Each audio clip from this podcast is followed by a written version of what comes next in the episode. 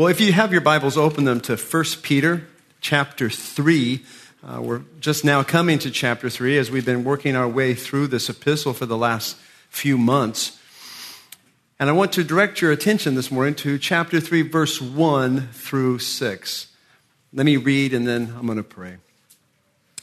Peter writes In the same way, you wives, be submissive to your own husbands, so that, even if any of them are disobedient to the word, they may be won without a word by the behavior of their wives, as they observe your chaste and respectful behavior. Your adornment must, must not be merely external, braiding the hair and wearing gold jewelry or putting on dresses, but let it be the hidden person of the heart, with the imperishable quality of a gentle and quiet spirit which is precious in the sight of God. For in this way, in former times, the holy women also, who hoped in God, used to adorn themselves, being submissive to their own husbands, just as Sarah obeyed Abraham, calling him Lord. And you have become her children if you do what is right without being frightened by any fear. This is the reading of God's word. Let's just bow in prayer. Father God, thank you so much just for the opportunity to meet together, to be together as a family, even here in joint heirs, and to come, up, come under the teaching of your word. I do pray that this particular passage and this particular section of Scripture would be helpful and instructive and illumine the minds of not only the women, but the men here today who honestly so much need this teaching. Give me wisdom and grace as I speak. In Christ's name, amen. Well, I don't know if you sensed it even as I read this passage, but we come here this morning to one of the most profound, practical texts that you could ever come to, presented to us by the Holy Spirit, because this text brings with it something that is really an unmatched blend, if you will, of severity and sweetness together. It attacks our sensibilities when we first read a text like this because it deals with roles in marriage and also the so called inequality that shocks us to our cultural core. It, it, attacks us in this way. It attacks our view of gospel transmission, first and foremost, because it tends to lead us to believe that the power of words are not so important anymore. It also assaults our view of fairness or influence or our biblical methodology, maybe even of evangelism, as you shall see.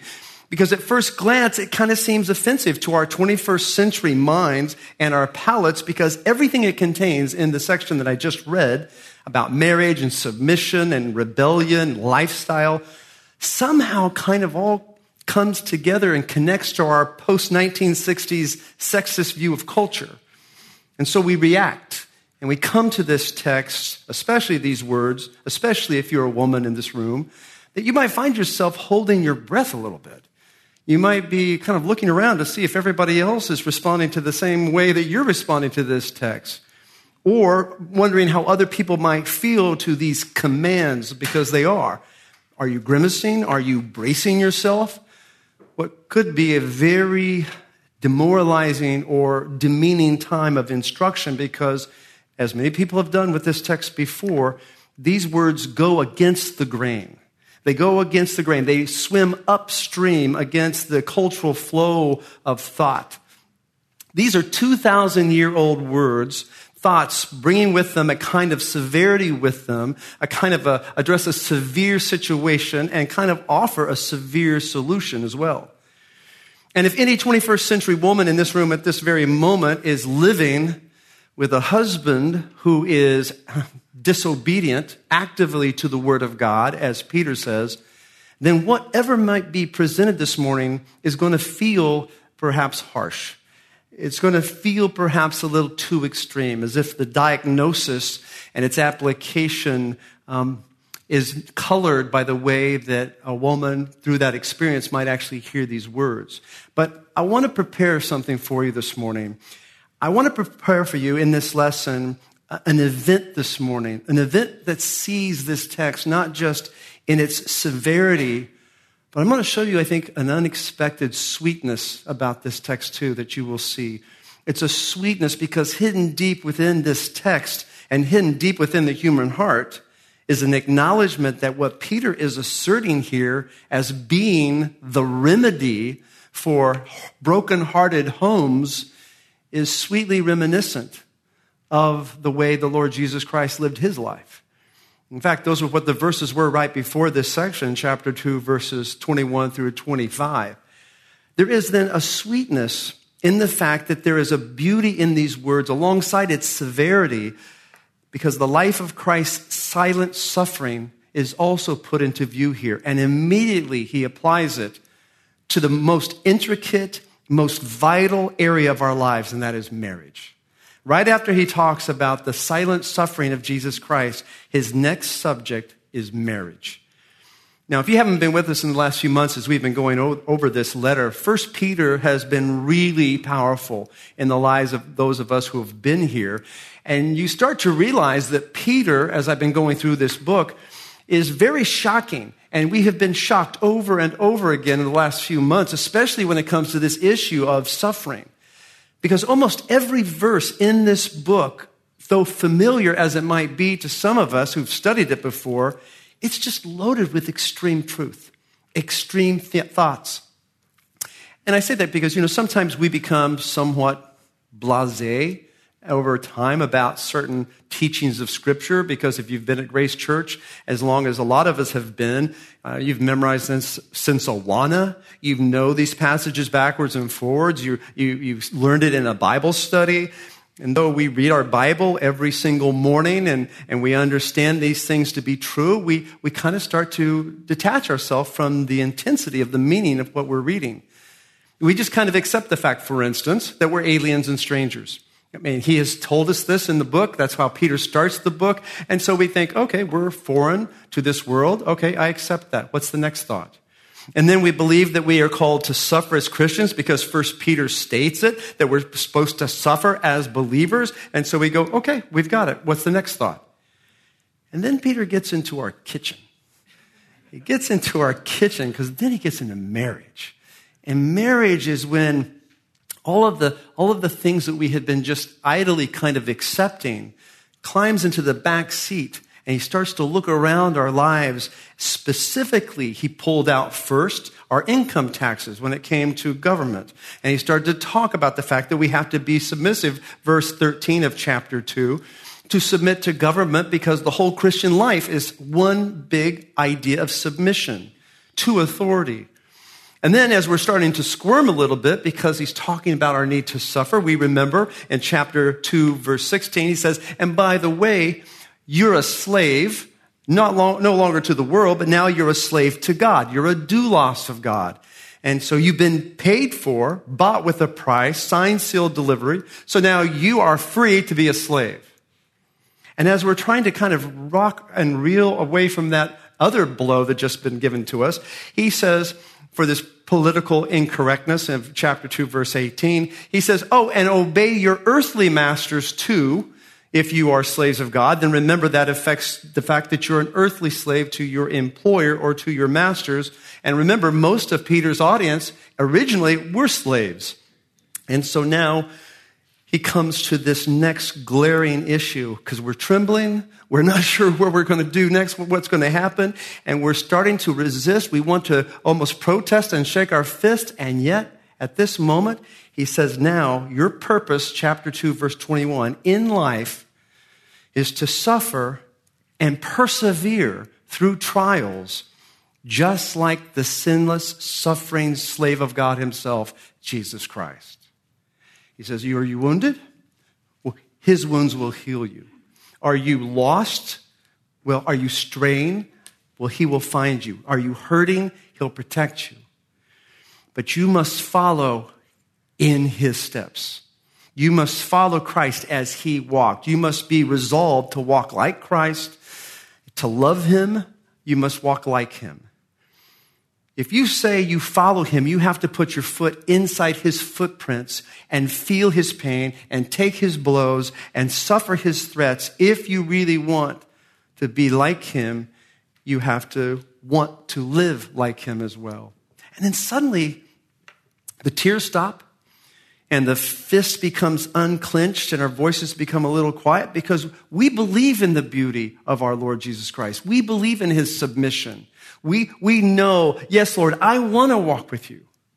I, I want to walk with you, all of you, all the time. I want to suffer as you suffered if that means it will please you and it finds favor with you. I will trust the Father too in all my trials and all my heartaches if that's your will.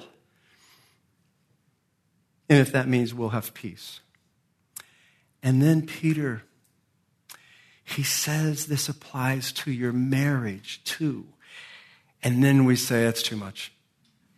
You've, asked too much. You've asked too much. It's too severe. This is too hard. Um, too crushing. Not that. Not, no, no. Extreme. Not our marriages. You can have my political leanings. You can have the governmental alliances. You can have my soul in slavery.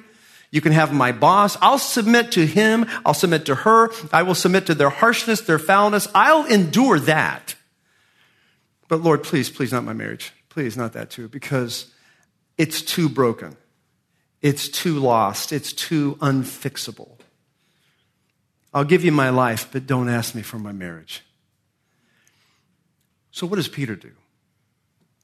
right after he finishes unfolding how Christ silently suffered abuse in sinless perfection by making the Father and the favor of the Father the most important thing in the universe to him, he then tells the Christian wife to do exactly the same thing with their husbands. And that's what makes it both severe and sweet at the same time. The suffering is severe but the one who offers the solution and the example is so sweet. Charles Spurgeon said, It's the rose, when crushed, makes sweet perfume. So I have titled this sermon today, The Sweet Silence of Submission. The Sweet Silence of Submission, because silence and submission has been there now for a while, and it's not because I have chosen it, but because that's what God has chosen for us to deal with now in the next set of verses before us. So the idea presented here is we silence the world's criticisms of the gospel. We silently submit to their demands and therefore prove the gospel is true. Silence being at times a refusal to act in the way that we could act. Silence sometimes is because our own purpose is not to gain our rights, but to lose to win the lost is what we're trying to do. Not to gain our rights, but to win the lost. And Peter says this in verse 15 in the middle that when you do right, you silence the ignorance of foolish men. If you see that. You're going to silence the foolish men by your silence as well. Peter says in verse 23 that while Christ was being reviled, he did not revile. He uttered no threats. Isaiah 53, which is the Old Testament passage that Peter is referring to here in verse 7 of chapter 53. He did not open his mouth, the scripture tells us.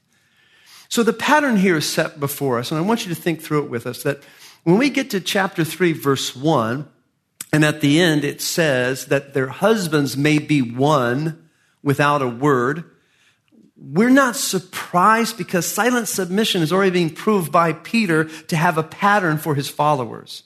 We already see that as the implication in the text, but here, here Peter says something even more inexplicable than before.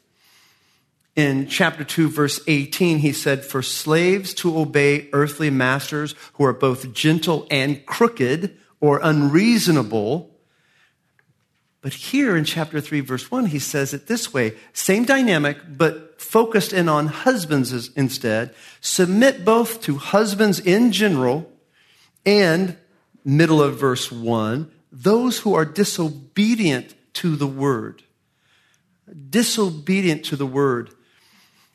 This is a Greek word that means not just disobedient, not just those who are unbelieving, perhaps, but those who are actively engaged in the art of refusing to believe the gospel, refusing to believe, who actively reject Christian message, the message of the gospel, who literally stand opposed to it, who refuse to accept it.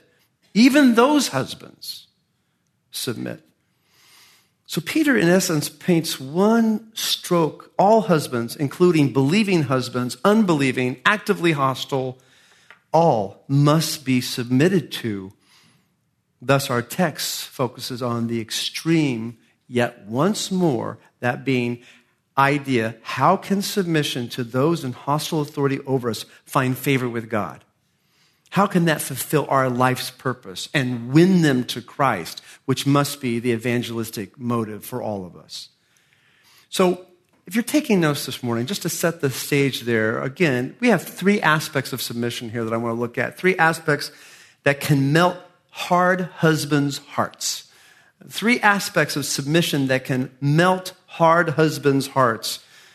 Three aspects of submission that Peter gives to Christian wives not only to win them, not only to win their husbands, disobedient as they might be, but how to win their husbands' hearts altogether to Christ. So, first, let's look at this. The first aspect of submission that I want to look at with you this morning that wins over and melts a hard hearted husband is number one, remember, submission is silent submission is silent. And I'm going to explain this as I go. When we go back to verse 1 of chapter 3, in the same way, you wives, be submissive to your own husbands so that even if any of them are disobedient to the word, they may be won without a word by the behavior of their wives.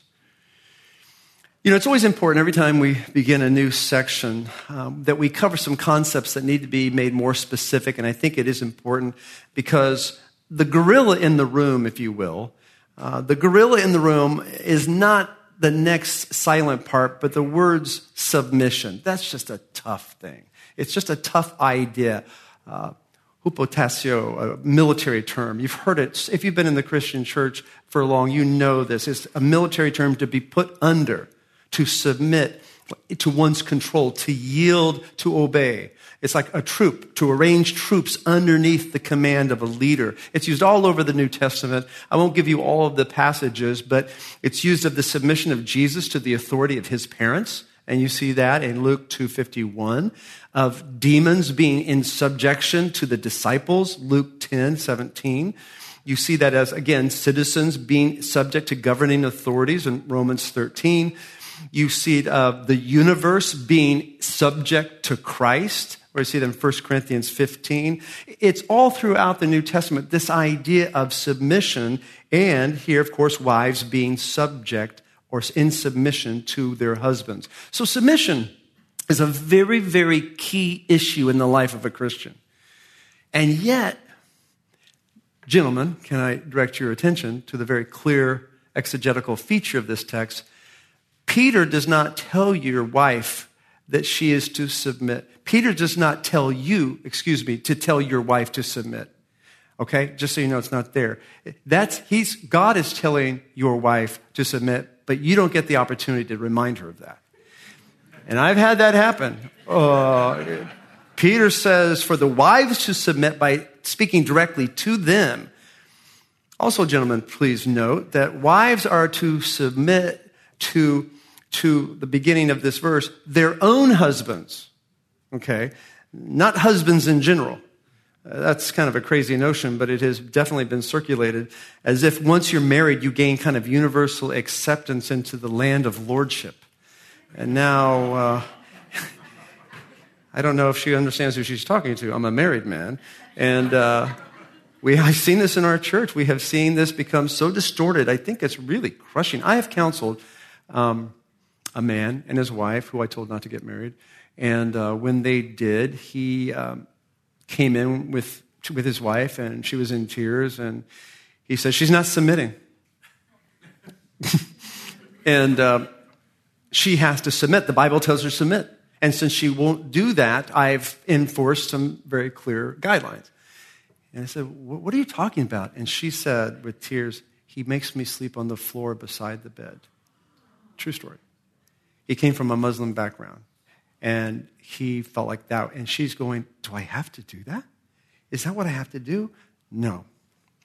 No, no, no, no, no. That's not really a good idea, and it's not a biblical idea of what submission is. And I want to get, we can get into this so much, but and I'll just a side comment, it's not in my notes, but you have to earn that respect. You have to, you have to live a life before your wife that she wants to submit to you. More on that in a second. So this is not an issue for you to speak of, men. It's an issue for you to be worthy of, okay? To be worthy of. But, ladies, also, text is clear that you are to follow your husband's counsel. You do what they ask of you, even if they themselves are unbelieving and harsh towards Christ you try to please them in every way possible. Now, historically, the situation is very, very interesting development. Uh, just so you know, even the intensity of how Peter's audience is taking this, in the sphere of ancient civilization, just so you know, women had no rights. Okay? Women had no rights. Jewish law said that a woman was a thing. Uh, she was owned by her husband in the exact same way he owned his sheep and goats. Uh, in Greek civilization, the duty of the woman was to remain indoors and be obedient to her husband. That's a quote. To remain indoors. It was a sign that a woman was good in the Greek mindset, that she should be seen as little as possible. Uh, it was a sign of her respect. She had no kind of independent existence, no mind of her own. Um, under Roman law, a woman had zero rights. Uh, if in the law she remained forever a child in a sense, she was under the, her father, and he was under uh, the father's power, which gave the power to the father the right of even life and death over her. Um, in fact, this one Roman, ancient Roman, Cato the censor said, quote, if you were to catch your wife in an act of infidelity, you can kill her with impunity without a trial, end quote. Roman matrons were prohibited from drinking wine, and one man beat his wife to death when he found her doing so. This is all throughout ancient history. And then to add to that, a widespread expectation of wives regarding the religion of the household was extreme. A family's religion was transmitted through the males, not through the females. And the ranking of the household, he was the chief priest and upon a marriage, a girl denounced her father's religion and had to worship her husband's religion.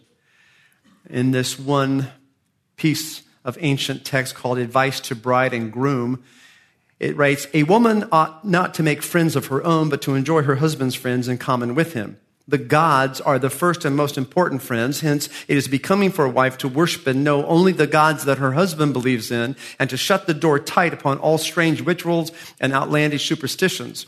For with no God do stealthy and secret rites performed by woman find any favor. End quote. So there's the Christian wife in this culture, knowing that this is the world in which she lives, and somehow by the gospel being shared with her, by somehow she has come to her senses, she has repented of her idolatry, and she believed on Jesus Christ for the forgiveness of her sins. And now she's a believer and she's heaven bound. And interestingly, she's transported into a new world of slavery with new troubles and concerning the protection of her husband's reputation, uh, even a husband that sees her coming to Christ as a personal humiliation for his social status and his friends and business. If you came to Christ, and some of you understand this because you have family members that have disowned you since you've come to Christ, but it was a humiliation for the man to have his wife come to another God but the gods of his own household. And she loves her husband, but she loves Christ now more. And so now the power of her indebtedness to God frees her from the bondage of sin, but now binds her to the silent suffering that Christ has exemplified. And this role is to be her new role in the house. And you know, we see trickles of this even now. It's really, really difficult. I remember this in the church. There's so many different stories I get. But ladies, it is always more honoring to your husbands, for instance, uh, to ask them a question and let them grapple with it than go to another man who's not your husband and ask them, what do you think the answer is? Uh, and I say this with all humility, I really do. Um, sometimes the lady will come up to me and ask me a question. If she's married, I, I really want to say, well, you should just go ask your husband just ask your husband because he's the leader, your head. And uh, if you have any questions, you both want to come, then we can talk about this. But, but he's your head. The wife is to always be in this way, making sure her relationship with her husband is tranquil, it's not disturbed. It's your role, ladies, in marriage to win your husband if they're disobedient to the word without a word. Now, let me explain what that means. Very few women desire to submit to their husbands in this way because their husbands do not praise their wives for giving them this unearned respect. And when a man sees his wife, who may know more than he does in a particular area of life, and she looks at him in silence when she could easily instruct him. And she waits for the invitation before she speaks. He becomes aware of his unworthiness. He becomes aware of the fact that he doesn't have the right that she is giving him. And he becomes inspired to want to lead her because she allows him the encouragement. And then he will lead and then he'll want to lead and grow with that leadership. That's just the first idea that submission is silent. What's the second point here as I keep going? Submission is also seen. Not only is submission silent, submission, number two, is seen. And you get this in verse two and three. As they observe your chaste and respectful behavior, your adornment must not be merely external, braiding the hair and wearing gold jewelry or putting on dresses. Let's just end right there. So silence or winning without a word does not infer a lack of communication, but a form of communication that is vastly more pervasive and persuasive over time, and that is nonverbal communication. Nonverbal communication is very, very important to the winning. So it's not only are you silent, but your silence now is seen. You know, UCLA did a study many years ago now, I think it's been over 10, where they say 80% of all human behavior and the way we communicate is nonverbal. We communicate more. You understand on some level more of what I'm saying by the way that I'm saying it, not just the words themselves. This came up the other day my sons were going to uh, a ministry here, and uh, the pastor wasn't there, and somebody else was speaking. And I said, "So how'd it go?" And he goes, "Hey, it was really monotone. It was just you know really flat and monotone." And I thought, "Oh, that's an interesting observation." And then my son said, "I didn't know what was important. I didn't know what I couldn't tell." So he's hearing the words, but he doesn't know what's important because of just the way it's said. So, a lot of what we do in life is not just verbal, it's also behavioral. It's also what a man not only uh, uh, sees in his wife that wins his heart, it's what he observes in her, which infers if you're going to see this observing behavior, that we have a habitual, constant reinforcement in the home of this behavior. Wives, you are to be, uh, they are to observe your chaste and respectful behavior. Now, this has to do with seeing something for yourself. This means that the man has to see something that's constant in his wife. This word is only used once in the New Testament, or excuse me, twice, both times in Peter, both times referring to unbelievers taking note of Christian behavior and making an evaluation that persuades them. You'll see it in chapter 2, verse 12, when he says, Keep your behavior excellent among the Gentiles, so that in the thing they slander you, they may, because of your good deeds, as they observe them, glorify God in the day of visitation. He says the same thing in 1 Peter here too, as they observe your chaste and respectful behavior. So the idea here is, ladies, you're going to live in such a way where it's not enough to be silent. It's not enough not to say anything because silence could infer not doing anything. But Peter said the gospel truth can only be spoken so many times before it has to be observed to be believed. You can tell your husband, many, many times the truth. You can tell your husband, uh, copy and paste reports of what you just read and what you just saw and what you learned on a podcast or in a sermon. But after a while, it's not enough. It has to be that it's your biblical understanding matched with also the behavior that you manifest in front of him. Because it's so easy to say you're a Christian, right? It's so easy. It's, it's, it's, even easy at times not to speak when it's in your best interest not to speak, but to live the Christian message, to have others know you who see you day in, day out, observe your actions, that you live your entire life as if you are massively indebted to the power of the gospel's transforming work. That's soul winning.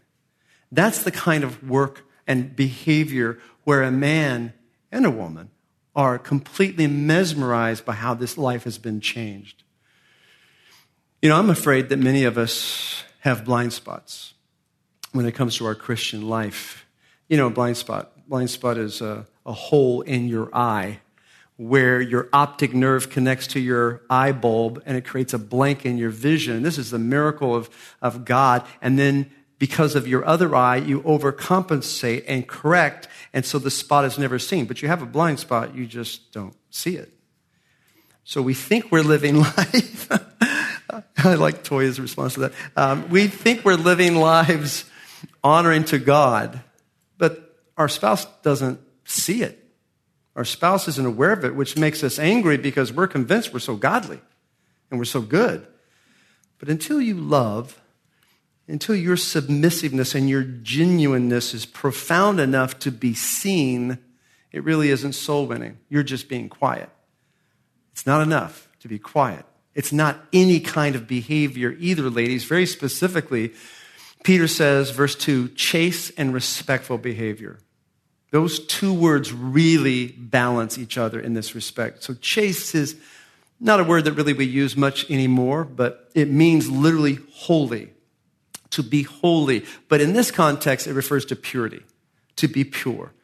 It speaks of purity in your lifestyle, being a Christian in your morals, yes, of course, but also sexually pure in your marriage. So it suggests loyalty. You see, just a little history here. The husband and society would perceive when the wife would worship Jesus Christ that that was rebellion against the husband, especially if she worshiped Christ exclusively as she ought. And so if the wife persisted in her new religion to the extent outside the household, people would learn of it, the husband would feel embarrassed and he would feel again that, that like he's being damaged in his social standing, even to the point of maybe disqualifying him with other honors and offices in the community. And so the wife's attendance, even at Christian worship, would provide the opportunity for her to have fellowship with other Christians who possibly were not her husband's friends, and therefore, depending on you know the specifics of the social expectations, a wife's conversion to Christ could potentially have some very far reaching implications in her family. Men who lost their wives to Christ could be jealous. They could be jealous over Christ. Think of that. I am jealous over this man that you say you love more than me, over your new religion. So much so that her entire conversion could be seen as like a form of betrayal. So Peter here states that it is the pure behavior of the wife it's the pure behavior of the wife that attracts the unbelieving husband. Purity attracts. Purity is attractive. But you see, that's not all. Then you have respect attracts. Respect attracts. Literally, the word here is phobos, fear. This is fear. Their conduct, like 1 Peter 1.17 says, it's to be in fear, the fear of God to be in reverent purity and fearing God during the earthly stay. So this woman is exemplifying before her husband, not just silence. It is her fear of God that produces her respect for her husband, which combined with her purity forces him to admit that there is a divine presence in her life. Something is happening with my wife that is something that cannot be mocked. Something that I have to bend the knee to, to recognize that it is real and authentic. You know, men crave respect. I don't know if you know that. Men crave respect, and they are baffled when they receive undeserved respect. They might enjoy it, they might like it, they might even, you might think they'll use it against you. But Peter says, let them see that behavior. But I want you to notice that Peter's view of silence might lead these women into making themselves attractive in a way that he's not suggesting. So he injects a comment in verse 3 where he says, Your adornment must not be merely external, braiding the hair and wearing gold jewelry or putting on dresses. Let it be the hidden person of the heart. Now, this is going to bleed over to my next point real quick, but I just want to say this while we're on the subject of husbands seeing their, your submission as pure and loyal toward Him and God, your and I think you understand this. Most people do uh, in, in this class. It's not for sure with everybody. People are different places with their sanctification. Your true attractiveness as a woman doesn't come from what you wear. Your true attractiveness doesn't come from what you wear. And I want to speak on that in just a minute. But ladies, what you wear should be worn in purity and respect for your husband because Peter's instructions about not adoring yourself outside makes sense if this Christian woman is attending a church service, a worship service, and she's outside the home without her husband, it would be perceived as possibly scandalous, unquestionably in the culture. In fact, Philos considered outward adornments as instruments of seduction. If you wore like jewelry, it's instruments of seduction that a woman's cosmetics were viewed as an attempt to deceive. Well, John MacArthur says that if the barn needs painting, then you should paint the barn. So you got to remember that too. Uh, but some clothing can be a distraction from what is essential.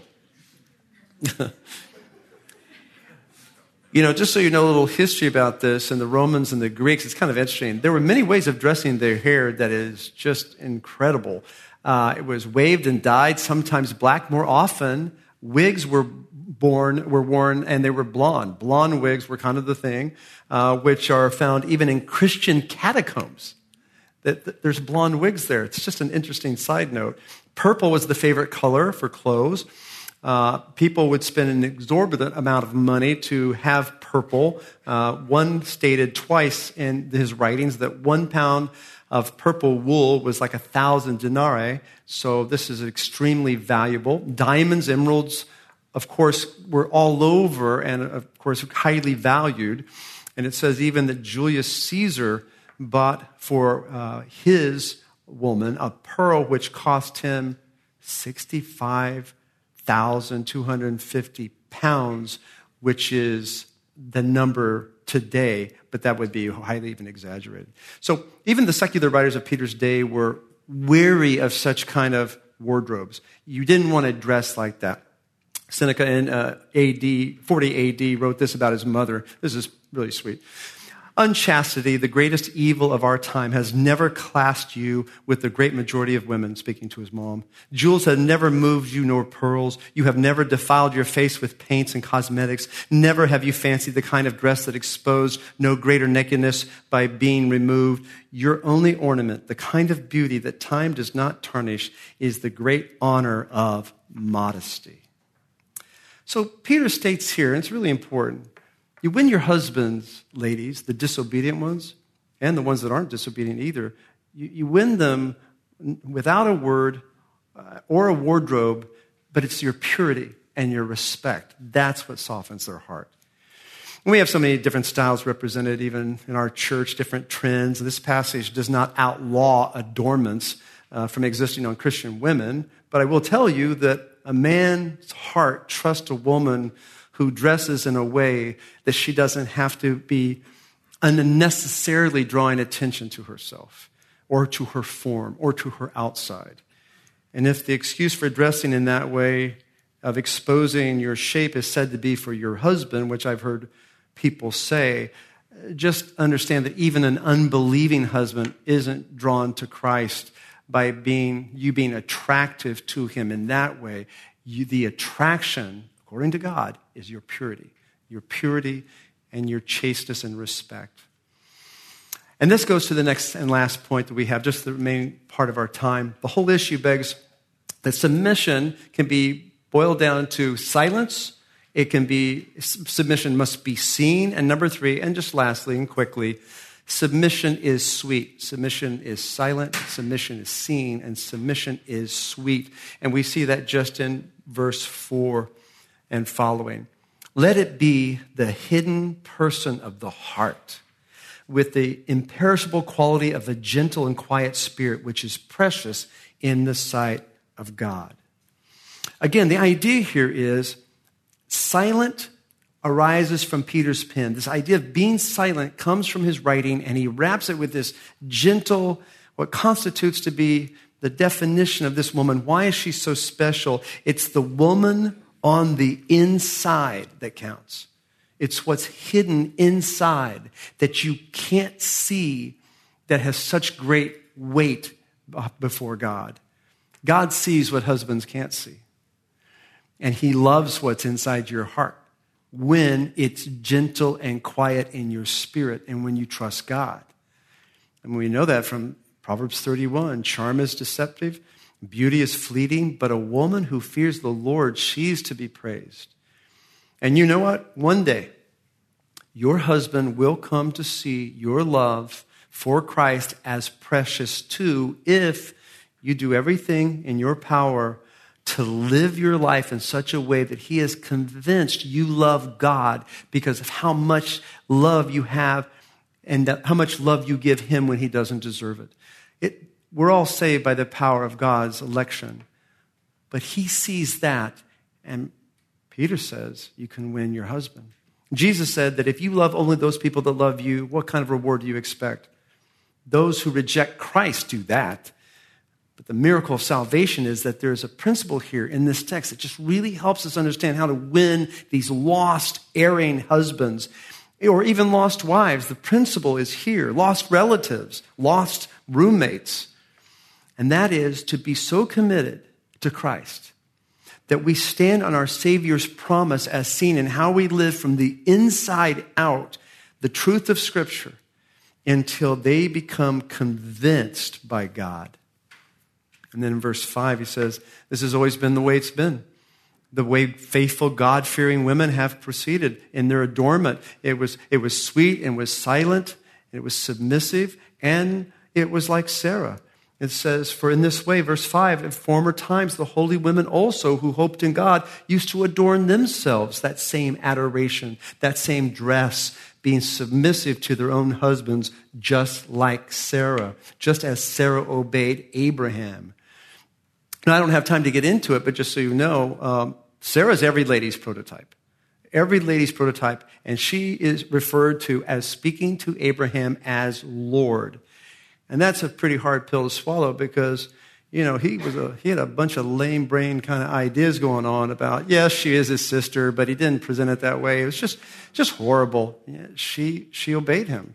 You know, now the question is, do you obey your husband to sin? Absolutely not. Absolutely not. But there is a very fine um, line there to walk to look at these ancient heroines and how they proceeded in their husbands' lives and to go now look at even maybe a modern heroine that I want to present to you right now.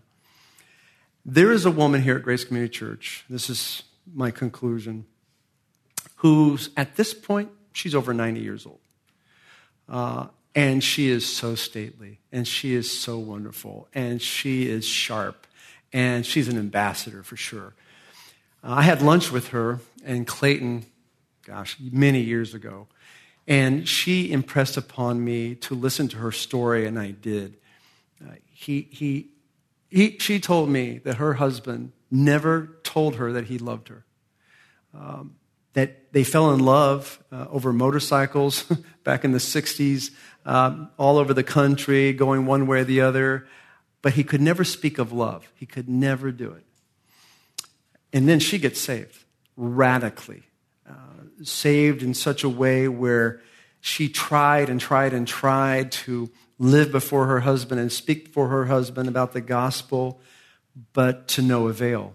She committed to never, ever making him jealous about Jesus, but pray for him. I don't want him to think that I have abandoned him, but I'm praying for him and I love him. And when he was dying, on that last day, unable to speak, she asked him, Will you love Christ? And he believed at the last moment. He was the thief on the cross. She lived 1 Peter 3. She lived it. She devoted her life to never receiving affirmation of even his love. And he is in heaven today. That's the example. I think some of you know Lauren.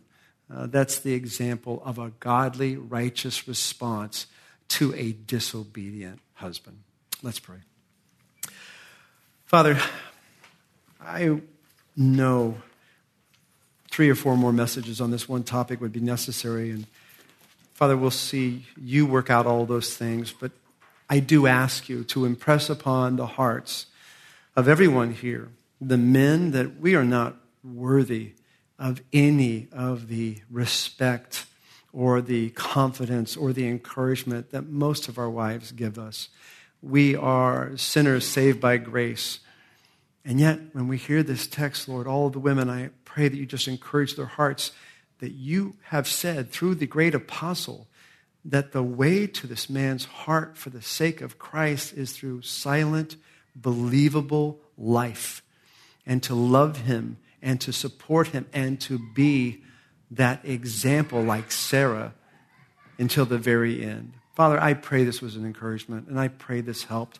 And I pray that all the women here who have wonderful marriages just rejoice because they see uh, the sweetness of that. But Father, for those here who struggle and who have little or no expressions of love in their house as well with their unbelieving husbands, keep them faithful to the very end. And we ask this in Christ's name. Amen.